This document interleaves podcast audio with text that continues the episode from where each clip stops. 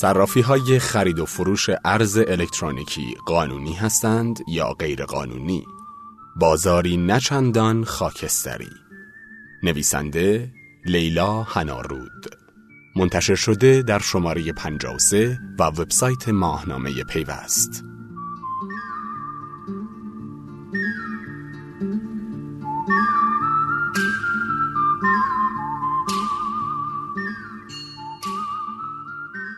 دستورالعملی که بانک مرکزی سال 93 برای صرافی ها صادر کرده آنها را از فعالیت در فضای مجازی و خرید و فروش الکترونیکی ارز کرده است. طبق تبصره ماده 28 انجام هر گونه عملیات صرافی در فضای اینترنتی یا مجازی توسط صرافی ممنوع است.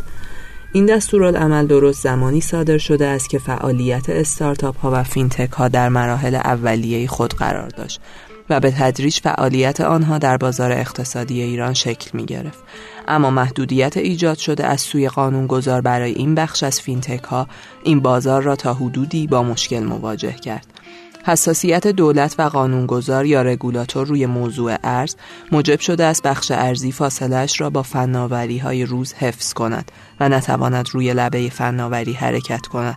اما سرعت ورود تکنولوژی به کشور و همچنین فعال شدن بازارهای مجازی خرید و فروش ارز در سایر نقاط جهان سبب شد این بازار وارد ایران نیز بشود و هرچند هنوز این بازارها نتوانستند به صورت قانونی در کشور فعالیت کنند اما فعالیت آنها قابل چشم پوشی نیست. از همین روز که بسیاری از فعالان این بازار سعی می کنند در مورد فعالیت هایی که در این بخش انجام می شود سکوت کنند و بگویند درگیر آن نیستند اما واقعیت چیز دیگری است.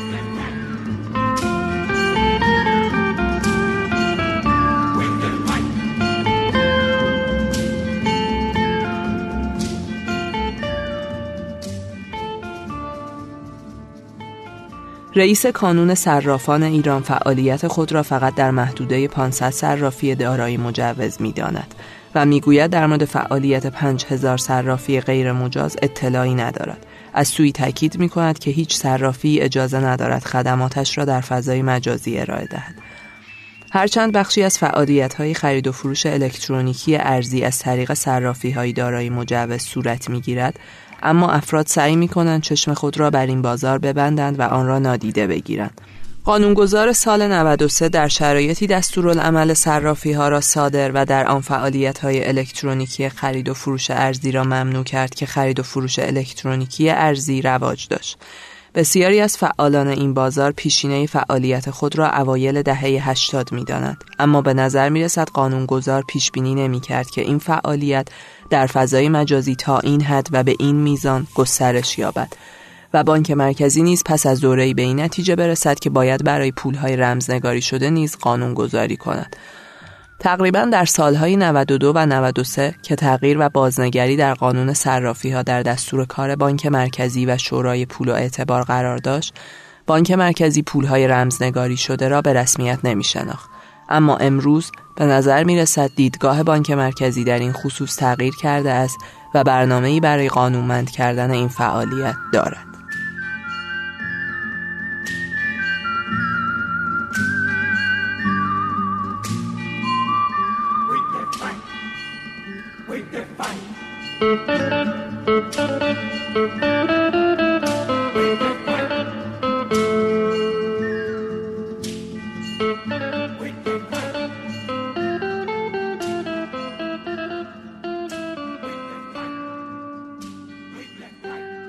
یک جستجوی ساده در اینترنت سایت هایی را به شما معرفی می کند که از طریق آنها می توانید به سادگی نیاز خود را برای خرید و فروش ارزهای رمزنگاری شده و همچنین پرداخت های خورد از طریق مسترکارت یا ویزا کارت و همچنین وب مانی برطرف کنید. شکل گرفتن این میزان از کسب و کار نشان دهنده وجود این نیاز در بازار است چرا که مشتریانی برای گرفتن سرویس صف کشیدند. برخی از این فعالیت ها حتی برای اینکه به مشکل مجوز نیز برخورد نکنند و بتوانند فعالیت های خود را پیش ببرند اقدام به دریافت مجوز صرافی هم کردند. زیرا در نهایت باید با یک صرافی کار را پیش ببرند. انتقال پول به داخل کشور در نهایت باید از طریق یک صرافی صورت بگیرد. اگر بخواهید مقاله‌ای در یکی از ژورنال‌های بین‌المللی چاپ کنید و مبلغ آن را بپردازید یا حتی در آزمونی شرکت کنید تقریبا بدون داشتن کارت‌های ویزا و مستر امکان پرداخت آن را ندارید. در اولین مرحله به یک صرافی مراجعه می کنید اما صرافی این کار را انجام نمی دهد چرا که میزان آن بسیار کم است و تقریبا انجام این کار برای آنها به صرفه نیست. حتی اگر بخواهید هتلی را در شهری رزرو کنید تقریبا این کار برای شما مقدور نیست. حتما باید این کار را از طریق آژانس مسافرتی انجام دهید که طبیعتا هزینهش برای شما بیشتر خواهد شد. اگر بخواهید این کار را نیز از طریق صرافی انجام دهید تقریبا غیر ممکن است. آنها از انجام این کار سرباز می‌زنند. بانک ها هم طبیعی است که حاضر به انجام دادن این تراکنش ها با حجم های اندک نباشند. در چنین شرایطی مشتریان چه مسیری روبرویشان قرار دارد اگر این سوال را از کانون صرافان بپرسید به شما می‌گوید طبیعی است که در شرایط تحریم با محدودیت هایی مواجه هستید و نمی توانید هر کاری را خودتان انجام دهید اگر انجام این عمل برای صرافی صرف داشته باشد انجام می دهد. در این صورت تکلیف دانشجویی که نیازمند گرفتن یک پذیرش از دانشگاه است یا می‌خواهد مقالش در مجلات بین المللی به چاپ برسد چیست؟ طبیعی است که این افراد چاره ای ندارند جز اینکه سراغ بخش خاکستری بازار ارز بروند. درست است که از نظر قانون نوشته شده فعالیت این افراد قانونی نیست اما واقعیت این است که به نظر می رسد با فعال شدن فینتک ها در کشور و خدماتی که در این حوزه ارائه می دهند تقریبا بانک مرکزی نیز این گونه فعالیت ها را به رسمیت شناخته و سعی می کند به نوعی آنان را به مسیری درست هدایت کند هرچند مسئولان بانک مرکزی در جلسات مختلفی که با فعالان حوزه فینتک برگزار کردن به نوعی اعلام کرده فعالیت در حوزه ارزی یکی از خطوط قرمز آنهاست. اما به نوعی با پذیرش پولهای رمزنگاری شده به نظر می رسد به زودی مسیر برای فعالیت این شرکت ها به صورت قانونی و شفاف فراهم شود. هرچند در شرایط فعلی نیست فعالیت این شرکت ها غیر شفاف نیست چرا که با یک جستجوی ساده می توان به اطلاعات تمامی آنها دسترسی پیدا کرد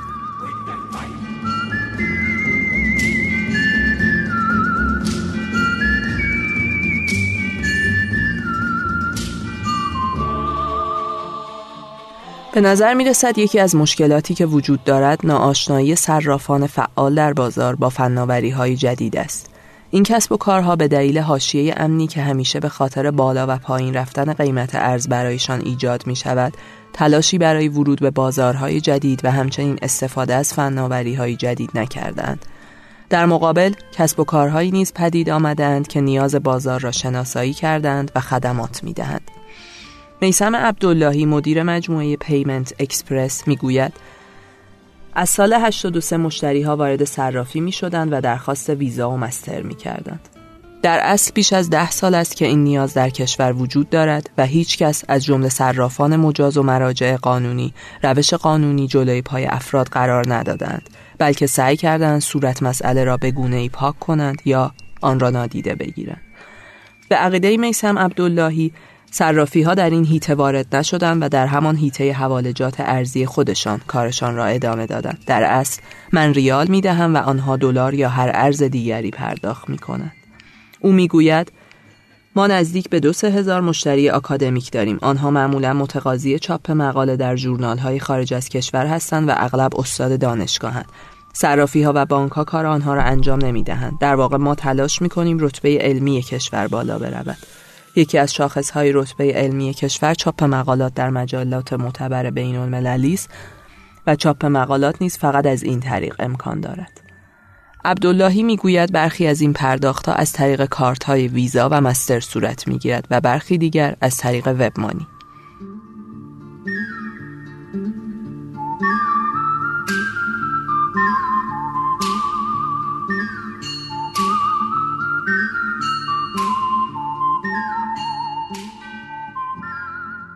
یکی از موضوعات حائز اهمیت این است که این شرکت ها یا صرافی های الکترونیکی یا فینتک ها یا هر نامی که دوست داریم روی آنها قرار دهیم در اصل کارگزاری ها یا دفاتری در خارج از کشور دارند که بخشی از فعالیت هایشان را از طریق آنها انجام می دهند. اما در نهایت دلار را از طریق صرافی های رسمی وارد کشور می کنند. از همین روز که برخی از آنها پس از وارد شدن به این فضا مجوز صرافی را نیز از بانک مرکزی گرفتند. مدیر پیمنت 24 نیز معتقد است شرکتی مانند شرکت خودش و همکارانش نه تنها برای کشور ضرر ندارد بلکه توانستن برای کشور ارزآفری و برای بیش از هزار نفر شغل ایجاد کند. سهیل شهیدی می‌گوید بسیاری از افراد پروژه های کوچکی را در خارج از کشور انجام می دهند که شاید درآمدشان از قبل آن 100 یا 200 دلار باشد و آنها نمی توانند این پول را وارد کشور کنند. ما تقریبا به صورت میانگین ماهانه 500 تا 700 هزار دلار درآمد نقد وارد کشور می کنیم. اگر فعالیت هایی مانند فعالیت ما نبود با مشکل مواجه می شدن چون هیچ جا سرویس نمی‌داد. این شرکت ها معمولا خارج از کشور ثبت شده اند و دفتری دارند و از طریق آن دفتر بسیاری از فعالیت هایشان را انجام می دهند. این شرکت ها عموما پروسه های پیچیده‌ای برای شناسایی مشتری خود دارند و بسیاری از قوانین پولشویی را رعایت می کنند. خود آنان می‌گویند پروسه شناسایی مشتری از سوی ما سختگیرانه تر از شناسایی مشتری از سوی بانک هاست. میسم عبداللهی می‌گوید متاسفانه قانون خاصی در مورد فعالیت ما وجود ندارد. سهیل شهیدی می‌گوید اگر شرکت هایی مانند شرکت ما نباشد چه کسی می‌خواهد پول مقالات را پرداخت کند یا شهریه دانشگاه ها یا حتی هزینه آزمون های تافل و آیلتس را بپردازد فعالان این حوزه معتقدند توانستند در این دوره زمانی برخی از مشکلات و نیازهای مردم را رفع کنند به نظر می رسد حال نوبت رگولاتور این حوزه است که با شفاف کردن مسیر آنها مانع سوء استفاده هایی در این مسیر شود.